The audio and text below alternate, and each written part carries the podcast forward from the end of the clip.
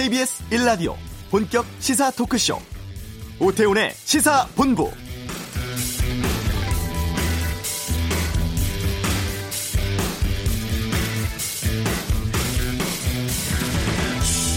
문재인 대통령과 여야 5당 대표가 1년 넉 달 만에 어제 청와대에서 회동을 했습니다. 일본의 경제 보복 대응과 국정 전반에 대한 논의가 있었고 예정된 시간보다 1시간 더 진행돼서 180분간 만났는데요.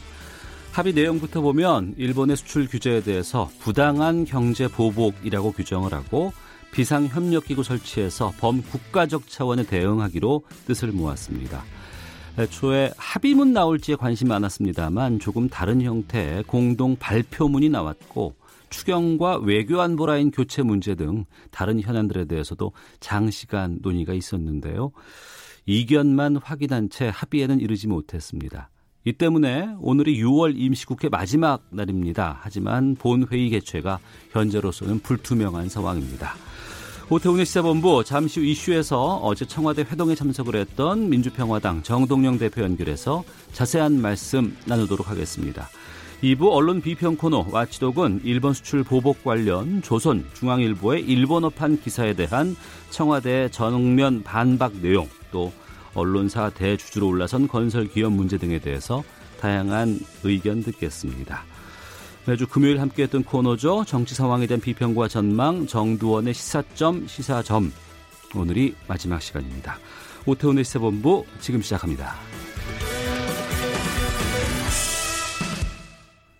네, 먼저 방금 들어온 기상특보 상황부터 알려드리도록 하겠습니다. 현재 제주 남쪽 먼 바다에 태풍 경보가 내려져 있습니다. 또 호우경보, 호우주의보도 곳곳에 내려져 있는데요.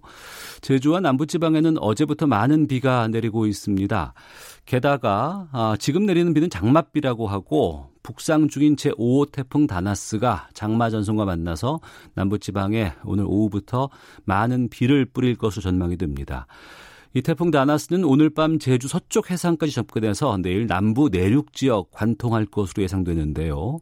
제주도, 호남, 영남 지역은 이르면 오늘 오후부터 태풍 영향권에 들어갈 것으로 예상됩니다. 이미 제주도, 창원, 통영, 거제 지역에 호우 경보가 내려졌고 경남과 전남 대부분 지역에 호우주의보가 내려진 상태입니다. 어, 남부지방과 제주 중심으로 강한 비바람 동반될 예정입니다. 태풍 발생 시에는 고압선, 전신주, 맨홀, 대형 공사장 주변 접근 피하셔야 하고요. 하천 범람, 침수, 축대 붕괴 등의 피해가 우려되고 있기 때문에 각별히 유의하시기 바랍니다. 자, 이 시각 교통 상황 살펴보겠습니다. 교통정보센터의 김민희 리포터입니다.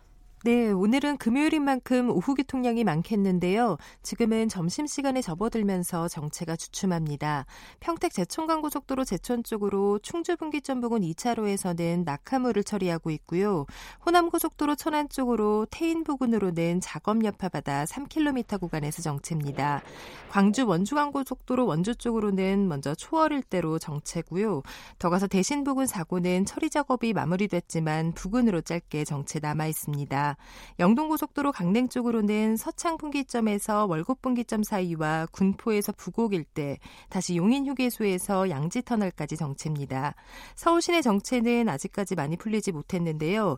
내부 순환로 성수분기점 쪽으로 홍지문 터널 안 1차로에는 고장난 차가 서 있습니다. 이 때문에 뒤로 연희램프부터 차량들 속도 많이 떨어져 지납니다. KBS 교통정보센터였습니다.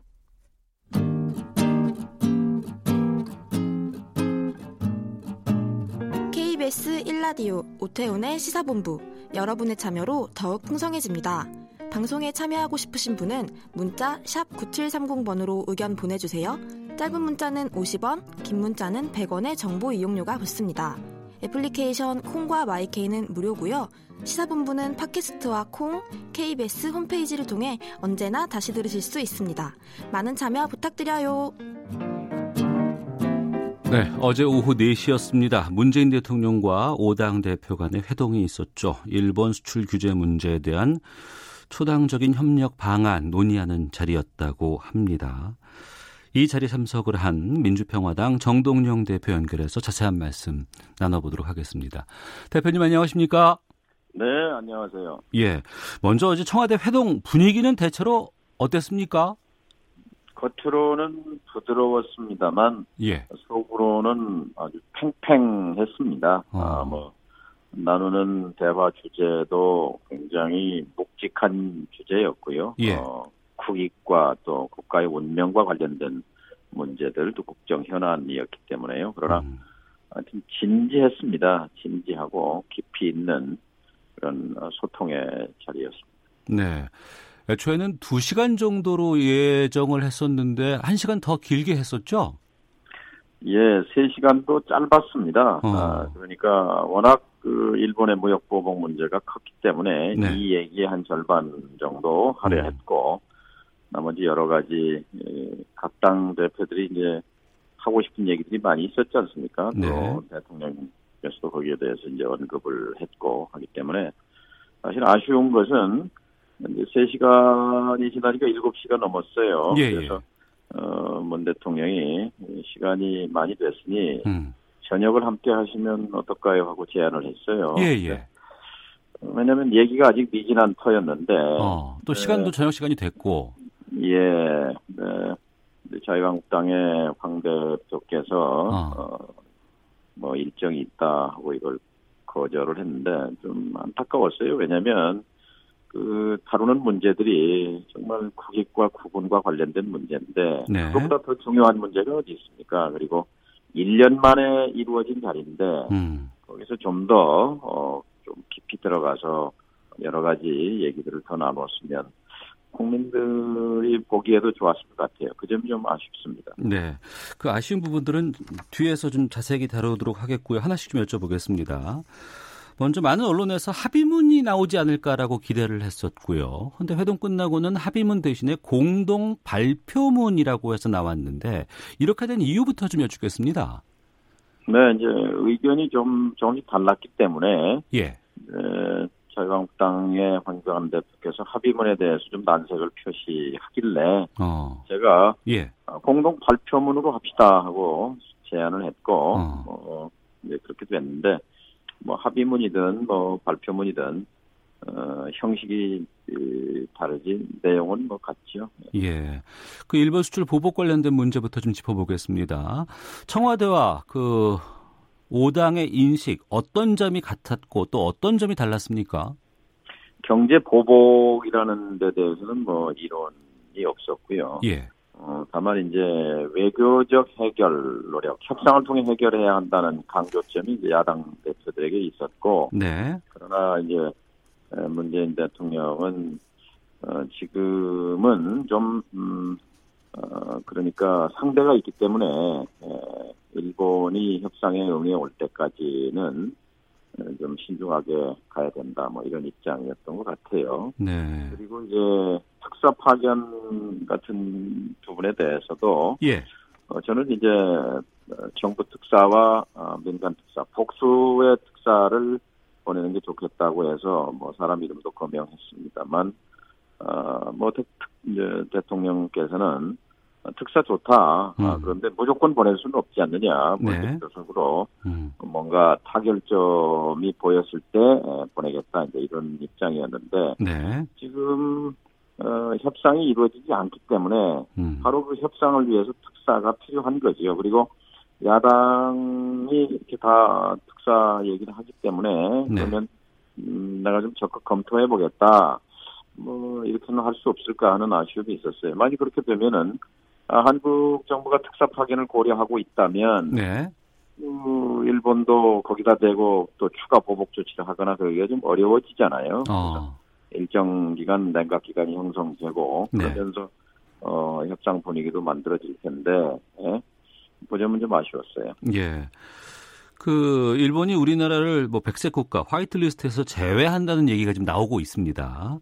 예. 이거를 실행을 하고 강행을 하게 되면 군사 정보 보호 협정 우리와 일본 간에 맺어져 있는 이 협정을 파기하는 건 어떨까? 뭐 이런 얘기들 많이 나오고 있거든요. 여기에 대해서는 정 대표께서는 동의를 하시는 입장이신가요?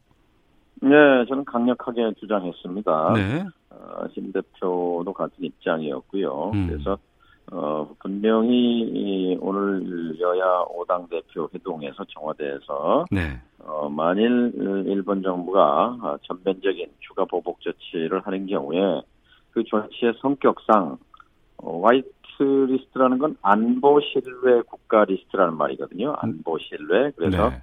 어, 수출 절차에서 일본의 그 소재 부품 수출 절차에서 혜택을 제공하는 음. 안보 신뢰 국가다 예, 이렇게 되어 있는데 네. 거기서 뺀다는 것은 신뢰할 수 없다. 안보 불신 국가다 이거거든요. 네. 어, 그런 그런 나라하고 어떻게 군사 정보 교류를 하고 음. 정보 보호 협정을 연장하고 그럽니까? 그것은 아베 총리 스스로가 군사 정보 보호 협정이 필요 없다 하는 얘기를 하는 거나 마찬가지이기 때문에 네. 이것을 발표문에 넣자 아, 이랬는데 뭐 역시 이제 자유한국당 당 대표가 아, 손사래를 쳤기 때문에 어. 그러면 그러면 그 군사정보 보호 협정까지 명시하지 않더라도 네. 이 화이트리스트에서 한국을 빼는 것이 갖는 엄중한 의미 예, 예. 그것은 경제 보복을 넘어서서 음.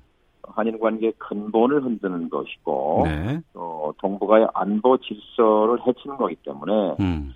에, 이것은 그 엄중성을 경고해야 한다. 네. 근데 그것은 뭐 간신히 그것 때문에 뭐 어, 논란이 많았습니다. 근데 그 이 번질 문제와 상관없이 저는 그 화이트리스트를 발표문에 넣는 토론 과정에서 예, 예. 아, 국정 운영을 하는 한 모델을 봤어요. 무슨 음. 얘기냐면, 뭐, 신문에도 그런 장면이 찍혀 있습니다.만, 대통령을 중심으로 오당 대표와, 아, 대표들이 앉아 있고, 그빙 둘러서서 각 당 대변인, 청와대 참모 비서실장 등이 둘러서서 즉석에서 난상 토론, 집단 토론을 벌인 거예요. 예, 예. 물론 의견들은 다 가지 다를 수 있겠죠. 예. 그러나 그런 의견들을 주고받고 하면서 어떤 결론으로 모아진 거, 음. 아, 이것이 합의 민주주의의 한 형태겠구나 하는 네. 생각을 가졌습니다. 그리고, 어. 어, 뭐 이제 물론 객까지에 해당하는 겁니다만, 예. 그래서 아마 문 대통령으로서는 귀에 거슬리는 소리, 또 음. 반대하는 소리, 쓴 소리, 이런 얘기를 모처럼 들었지 않았을까 하는 아, 생각이었어요. 예. 왜냐하면 옆에 있는 뭐 비서들이 쓴 소리를 하겠습니까? 뭐 관료들이나 장관이 하겠습니까? 여당에서 하겠습니까? 음. 그 야당을 만나야 하는 이유가 거기에 있는 거죠. 예. 그리고요, 이제 공동 발표문 내용들을 좀 보니까 핵심 소재와 부품, 장비 산업 육성을 위한 법적, 제도적 지원책을 마련하자 이 내용을 포함하려고 했는데 황교안 대표가 반대를 했다고 들었습니다. 알려져 있습니다. 네. 글쎄 빠질 이유가 없는 문구 같기도 한데 어떤 이유 때문에 이 문구에 반대가 있었는지요? 연계 전략이지요. 그러니까 지금 자유한국당은 이제 국방장관 해임 건의안을 상정하게 해달라. 그러면 추경을 할 수 있다 이런 건데 예. 예, 어제 발표문에 소재 부품에 관한 어, 법적 어, 제도적 지원을 합의하면 네. 그것은 결국 이제 추경에 또 예산이 반영이 되어 있는데 그것을 한다는 얘기니까 아, 추경과 연계돼 이 있다. 연, 예, 연계하는 거와 이제 차질이 생기는 거지요. 예. 그래서 제가 어제 한 두 번 발언을 했어요. 자, 어. 통 크게 정치를 합시다. 이 예. 자리에는 지금 대한민국의 정치 지도자들이 다 계신데, 음. 예? 자, 여당도 양보하고, 네. 어? 야당도 오늘 이 자리에서, 어, 일본의 경제 보복에 대해서 이렇게 경고하고 처리하라고 요구를 했으면 내일 열리는 국회에서, 네. 내일 국회에서 대일 규탄 결의안을 처리합시다. 음. 어, 이미 상정되어 있는데, 예, 그리고 추경도 처리하고, 네. 그러기 위해서는 여당이 국방장관 해임 건의안을 의원들의 서명을 받아서 어 뭐 4분의 1인지 3분의 1이 제출했단 말이죠. 예. 그러면 그건 상정하는 건 당연한 거지요. 음. 근데 이것을 회피하는 것도 당당하지 않다. 그러니 네. 예, 통 크게 주고받는 그런 정치를 통해서 좀 국민들에게 뭔가 보여줘야 되지 않겠냐고 역설했습니다만 어제 합의는 이루어지지 않았어요. 그러면 오늘 7월 국회 마지막 날인데 6월 임시국회 마지막 날이죠. 예. 예, 아마 공전될 것 같습니다. 이렇게 끝나는 거거든요. 아, 그러니까, 그럼 본회의 열리지 않을 것 같습니까? 예, 현재로서는 그래요. 그러면 어. 정말 말은 어제 있었는데 예. 행동은 뒤따르지 않는 거지요. 음. 그 점이 안타깝습니다. 네. 그리고 이제 비상협력기구 설치한다고 하지 않았습니까? 예, 예. 여기에 구체적인 형태나 역할은 나왔는지요? 그러니까 이제 정부, 청와대와 여야 정당 간의 소통 음, 대화 채널을 어, 겸해서 이제 비상대책기구를 설치하자는 건데 아마 이제 청와대 정책실장 또 안보실장이 참여하고 음. 각 당의 정책실장들이 참여하고 하는 또 정부의 외교 어, 안보 분야 장관들이 참여하는 그런 형태가 되지 않을까 싶은데요. 이건 이제 여당이 적극적으로 움직여야죠. 기본적인 원칙에는 합의했기 때문에. 네.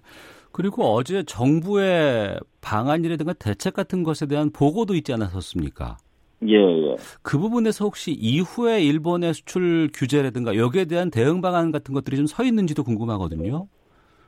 예, 지금 현재는 뭐 반도체 부품 세가 핵심 부품 세 가지입니다만 화이트리스트라는 말이 중요한 것이 음. 이 화이트리스트에서 한국이 빠지게 되면 그러니까 수출 절차 간소화 혜택에서 빼버리게 되면 네. 안보 불신 국가, 안보 신뢰 국가에서 빠지게 되면 음. 그동안은 이제 포괄 허가로 해서 한 번 받으면 3년 동안은 이제 허가 받을 필요 없이 이제 절차가 간소화됐는데 네. 이제 화이트리스트에서 제외되게 되면은 유효 기간이 6개월이고 매 건마다 음. 그러니까 아마 800건이 넘 850여 품목 이상이 매 건마다 아, 이제 수출 허가를 받아야 하는 아주 까다로운 조건이 이제 붙게 되는 거죠. 전면적인 사실은 수출 규제, 전면적인 경제 보복이라고 볼 수 있어요. 예. 이게 이제 경제 보복을 넘어서서 이게 이제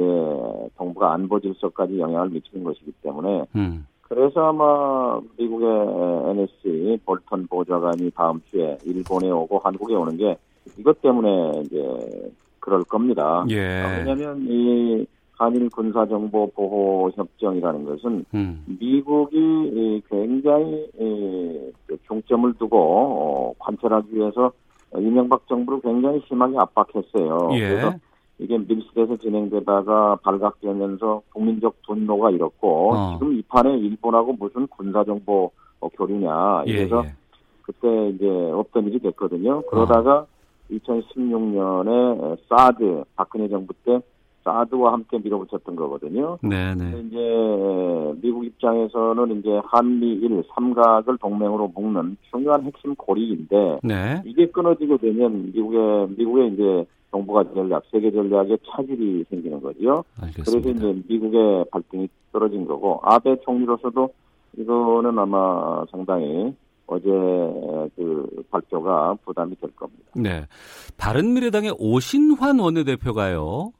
예. 그 최고위원회에서 이런 말을 냈습니다. 민생 법안 추경 정경두 장관 해임 건의안 처리를 위한 원 포인트 임시국회를 열자 이렇게 제안을 하면서 어, 정 대표님이 청와대에 사신 발언이 정답이다 이런 말을 했는데 오시단 의원의 제안 어떻게 생각하십니까?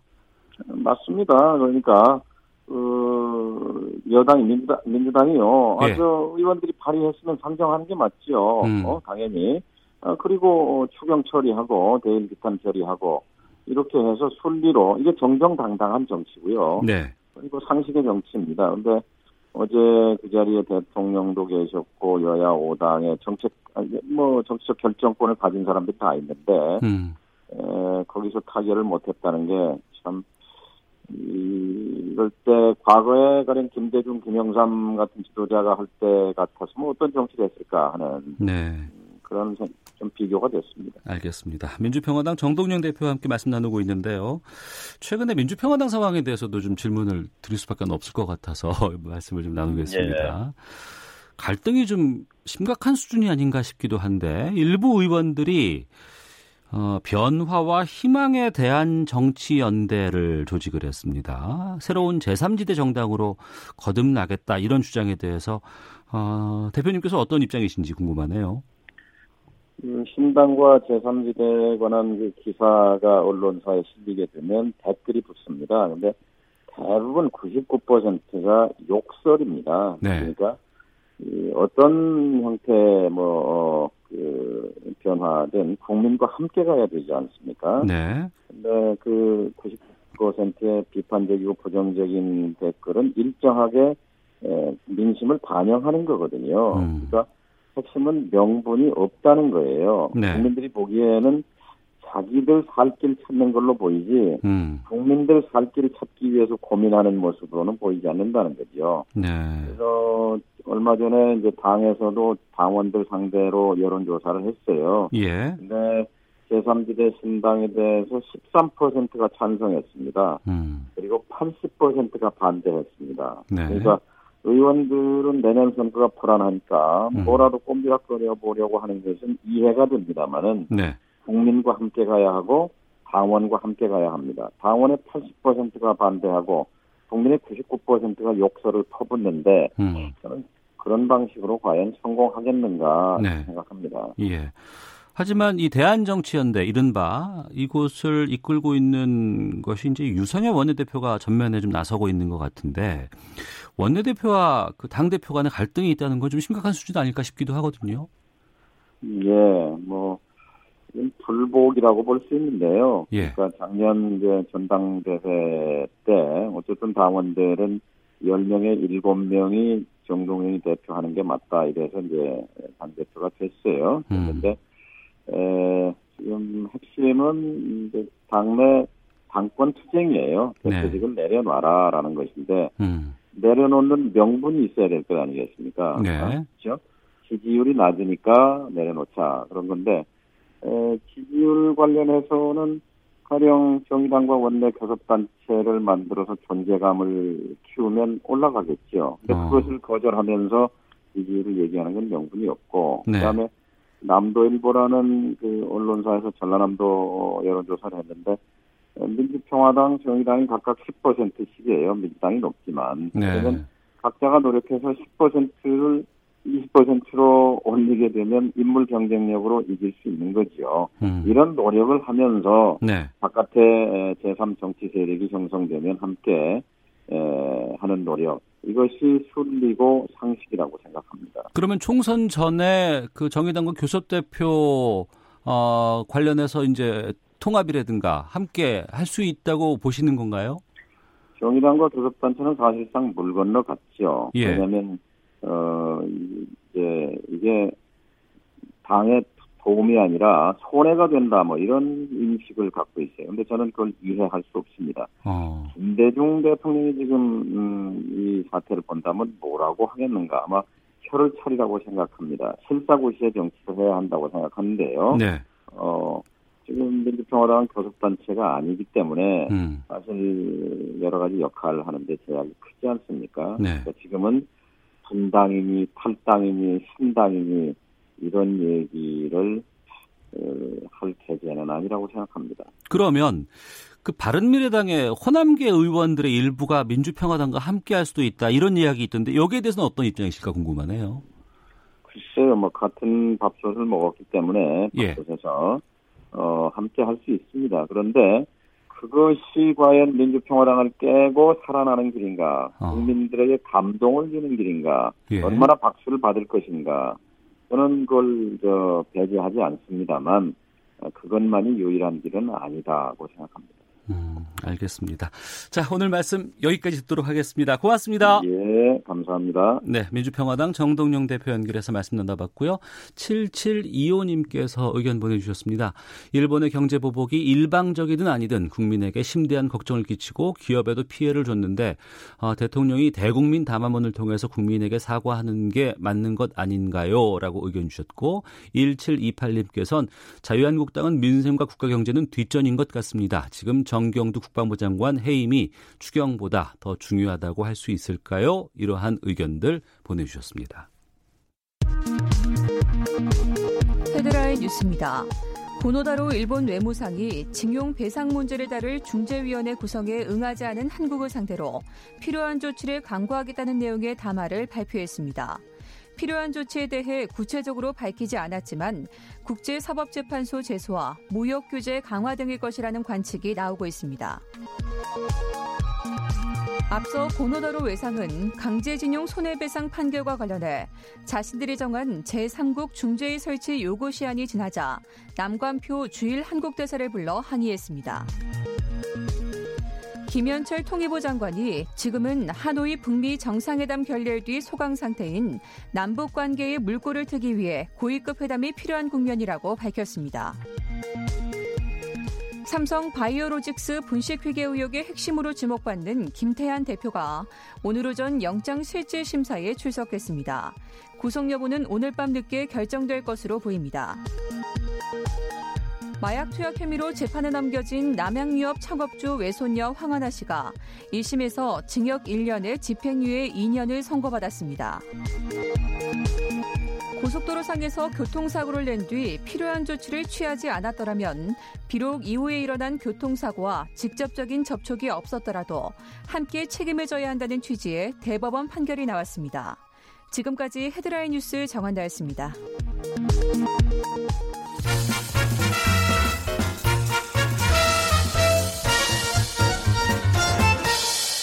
오태훈의 시사 본부.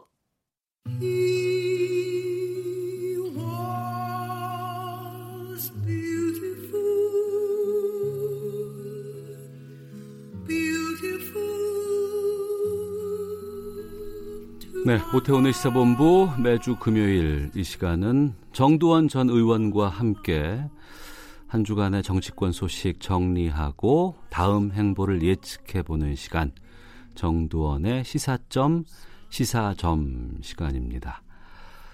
아, 지금 잘 믿겨지지 않습니다만 오늘 오전에 정두원 전 의원의 발인이 있었습니다. 따라서 저희 오태훈의 시사본부에서 약 9개월 동안 정두원 전 의원과 함께했던 시사점 코너 오늘이 마지막 시간입니다.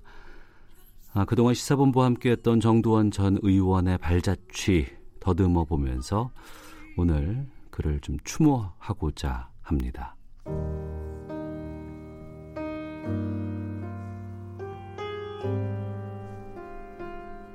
정두원 전 의원이 시사본부와 처음 연을 맺었던 것은 지난해 10월이었습니다. 정치구말리 코너였는데요. 스튜디오에 직접 출연해서 인사를 나눴습니다. 네, 시사본부 한 주간의 미리 보는 정가 이슈 정치 구말리 시간입니다. 오늘은 특별한 분과 함께 하겠습니다. 요즘 종횡무진 바쁘신 분이죠. 정두원 전 의원과 함께 주간 정치 현안 짚어보겠습니다. 어서 오십시오. 네, 안녕하세요. 예. 저희 시사본부에서는 처음 모셨는데요. 요즘 근황도 좀 전해주시죠. 근황은 뭐 별별 없어요. 오태훈 라디오 잘 듣고 있습니다. 아, 고맙습니다. 예. 오태훈 시사본부. 아, 그 예. 너무 좋았어요. 아, 고맙습니다. 평소에 시사본부를 즐겨 들으신다고 했는데 애청자답게 저희 프로그램 중간에 나가는 로고까지 기억을 해 주시고 칭찬도 해 주셨습니다. 정도원 전 의원은 촌철 살인의 한마디로 유명한 분이죠. 첫 출연에서도 예외는 없었습니다. 그 유시민 작가가 정치하겠다는 이 신념은 어떻게 보세요? 일단 노무현 재단 이사장이 취임했다는 것 자체가 크게 보면 정치행위라고 볼 수는 있어요. 예. 근데 출마도 안 하겠다. 이제 총선 출마를 안 하겠다는 얘기인지 대선 출마를 안 하겠다는 얘기인지 모르겠는데 음. 저는 어쨌든 우리나라뿐만 아니라 대권 앞에 장사 없다는 생각인데요. 대권 앞에 장사 없다. 네. 이날 유시민 이사장의 정치 복귀와 관련해서 말씀해 주신 대권 앞에 장사 없다. 이 문구가 크게 화제가 되기도 했는데요. 이렇게 시작한 저희와의 인연이 정두원의 시사점, 시사점이라는 고정 코너의 탄생으로 이어졌죠.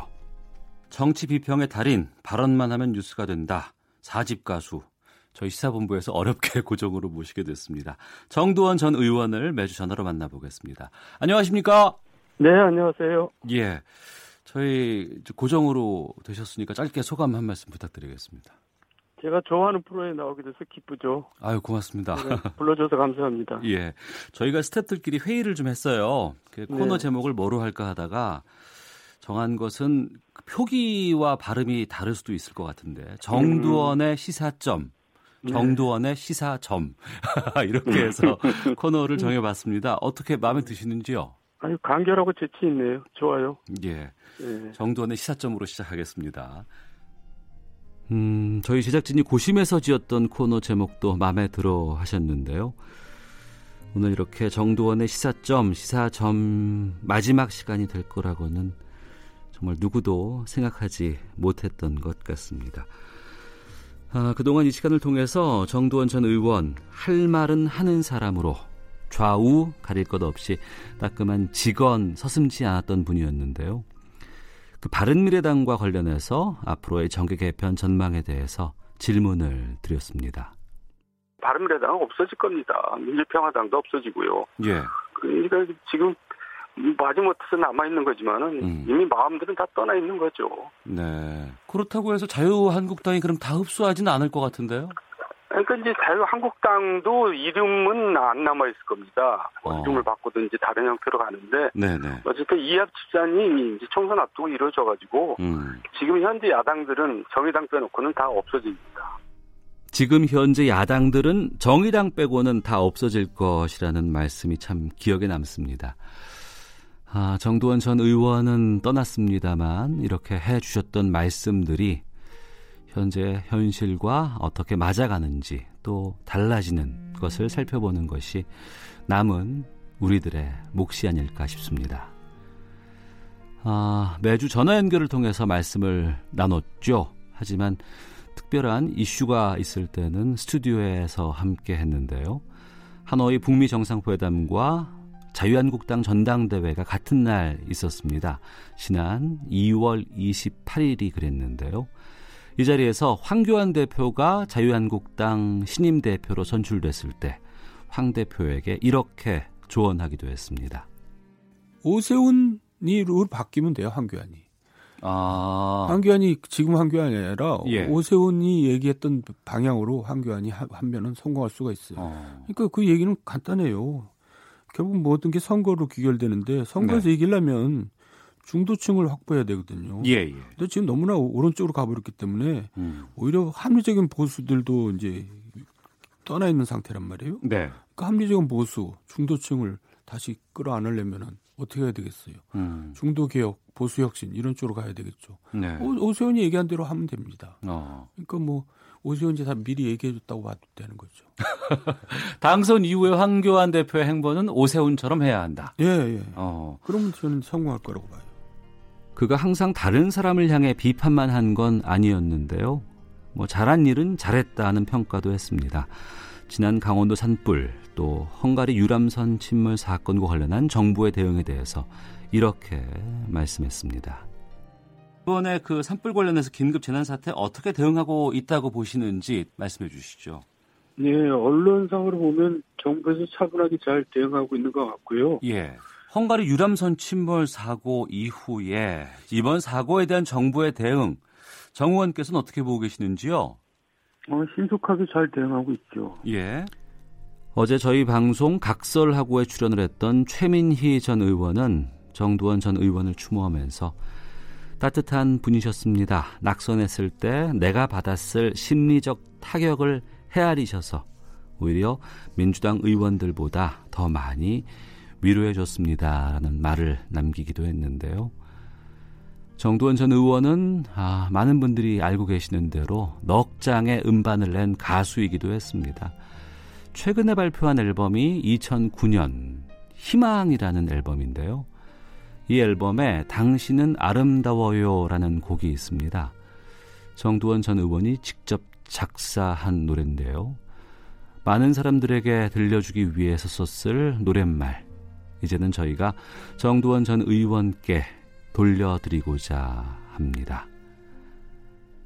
진실한 마음이 지금의 당신을 만들었어요. You are so beautiful. 세월이 흘러도 당신은 아름다워요. 이 노래 함께 들어보면서 이 시간 마무리하겠습니다. 정두원 전 의원 그동안 저희 시사본부 청취자 여러분과 함께 해주셔서 고맙습니다. 삼가 고인의 명복을 빕니다.